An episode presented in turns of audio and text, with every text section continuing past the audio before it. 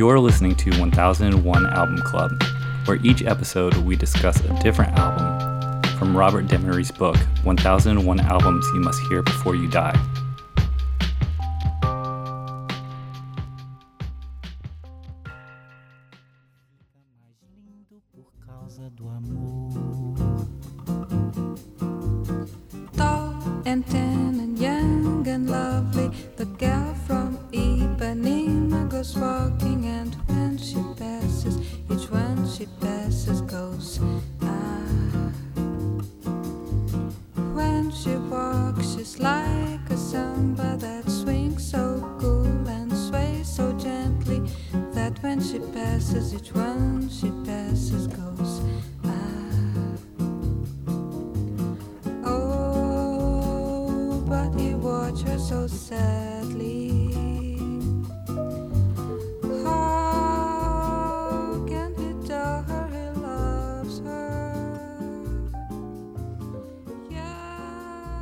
All right, for this episode, we'll be talking about Getz and Gilberto uh, by Stan Getz and John Gilberto. Uh, in the room, I have Sean, Hi. Adam, and Ben. Hi. Getz and Gilberto is an album by American saxophonist Stan Getz and Brazilian guitarist João Gilberto, featuring pianist and composer Antonio Carlos Jobim, uh, who also composed many of the tracks. It was released in March of 1964 on Verve Records. The producer was Creed Taylor, and the genre is jazz and bossa nova. Uh, bossa nova originators Jean Gilberto and Antonio Car- Carlos Jobim were surprised by the commercial success of Stan Getz and Charlie Byrd's Jazz Samba, an album based on Gilberto's and Jobim's previous records. So it made perfect sense that the originators would pick up where Jazz Samba left off and ride the bossa nova wave by recording their own album with the inclusion of Stan Getz. Considered by most people to be the defining bossa nova album, Getz and Gilberto features Jean and Astrid's Gilberto's calm and laid back singing styles and melodic grooves as Getz' smooth tenor saxophone dances in and out of the melodies. The album was one of the best selling jazz albums of all time, selling more than 2 million copies in 1964. Wow. What did we think of Getz and Gilbert? I'll go. um, I guess I'm going to preface by saying I enjoyed it.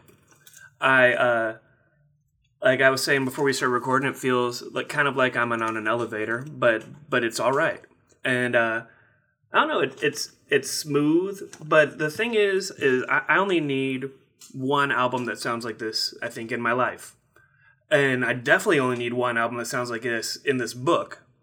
And if it's going to be a Stan Getz uh, Bossa Nova project, I think it's going to be this one and not the one we've already covered. I was on the fence about that one, whether or not it belonged in the book. I think that this one existing in the book makes that one obsolete, in my personal opinion. Okay. the the one note that I had written down while listening to it, I, I really tried to go in totally open minded. Um, not being I, I before I listened to this, I could not have told you who the song "Girl from Ipanema" was by. I can't tell you how many times I have heard it in an elevator or seen a movie scene with that in an elevator, or you know, it's one of those songs that just everybody has heard so I, you know, I said, oh, you know, that song's whatever, it's fine. Um, cultural consciousness. I'll, I'm just gonna listen to this record. I went in being like, okay, yeah, definitely really smooth. Um, I think that my comment would be, as the record goes on, it becomes very tedious to me. Um, I don't feel like much happens, even though it's the stuff that does happen is, you know, subtle. Um, I think it's just for me, it's it's hard for me to imagine uh, being excited about this at any time. Yeah. I think it's fine. Like I don't I don't despise it. The idea of this like taking the jazz world by storm is stunning to me and it's hard for me to imagine a time where like this was just so fresh and new. But you know, but may, maybe people like to dance to it or something. I don't know. And, And now imagine that there's a whole nother one and it's here too. And it's already existed before this. That's what I'm not under. Like I, I mean- I do not understand the context I think of they, this. they hit the right. I mean, two million copies. Something had to be. That's what I'm saying. Is like I'm going trying to figure it out, but I can't get there. I think it just happened to be the right time. Um, that sort of this laid back playing. Um, I I mean, mean, like we- Jack Johnson's still selling records. You know, I mean that guy's sold had- a ton of records. we had kind. of, well, I don't think it's that different. Like, Well, we kind of had more melo- like a melodic jazz, and Yeah. people were getting away from bebop, yeah, right? Stan Getz, I, I actually thought he put he puts a little too much bebop in this one. He he kind of dances around, you know, from his uh, earlier bebop past, Yeah. and so he kind of, I I think that's. Uh, what is uh it kind of marries into this uh this somber super somber and then he's playing over with this sort of playful melodies but yes it, it is That's a good description. it is a very uh laid back album so so laid back I would say that it is one note. minimal It was it is one note. That was the thing that shocked me was that I felt like in I, I was curious what the other songs would sound like. They sound pretty similar. Tim, tim, tim.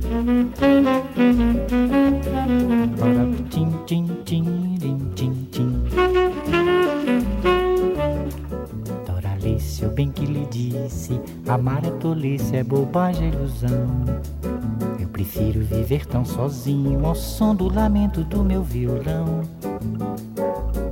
Doralice, eu bem que lhe disse: Olha essa embrulhada em que vou me meter.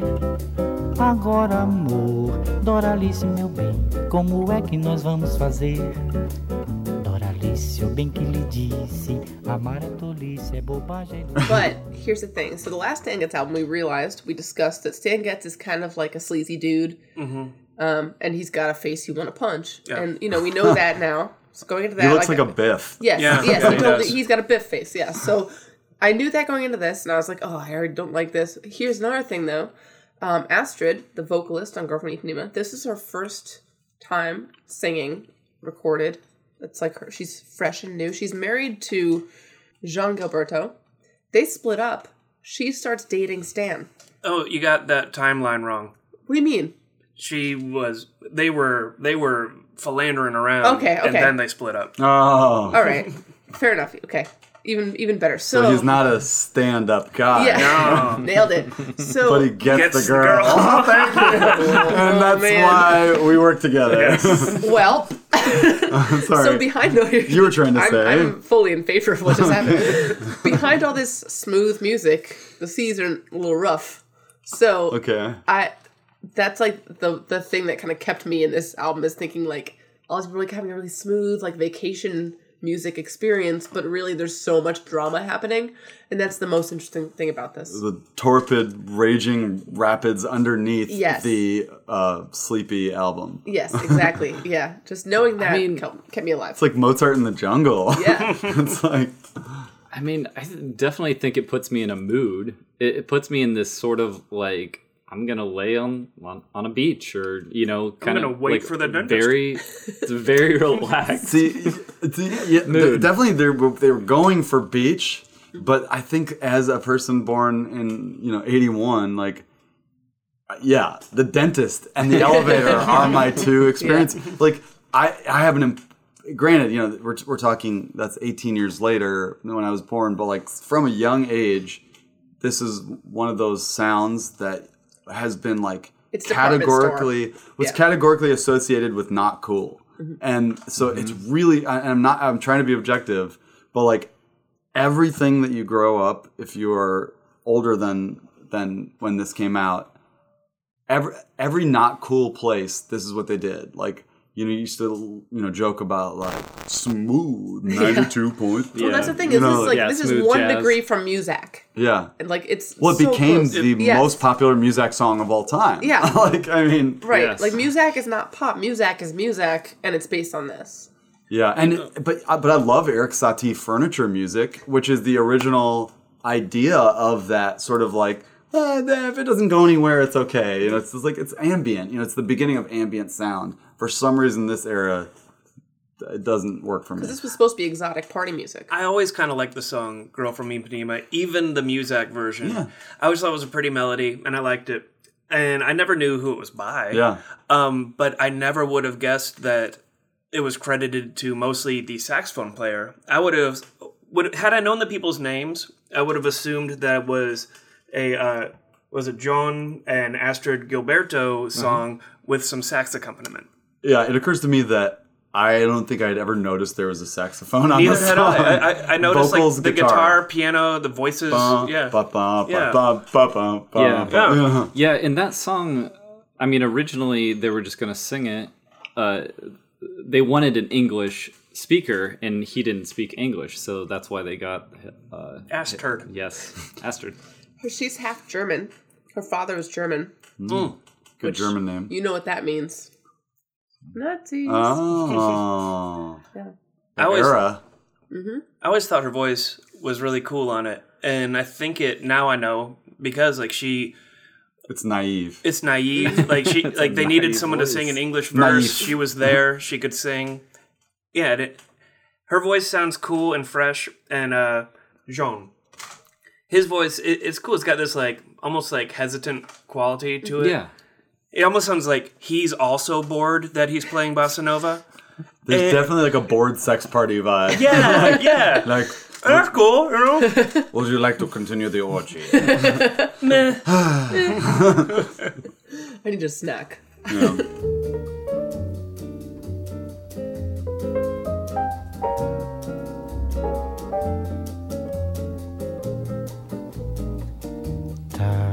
Fazendo um ano e meio, amor, que o nosso lar desmoronou. Meu sabiá, meu violão e uma cruel desilusão foi tudo que ficou.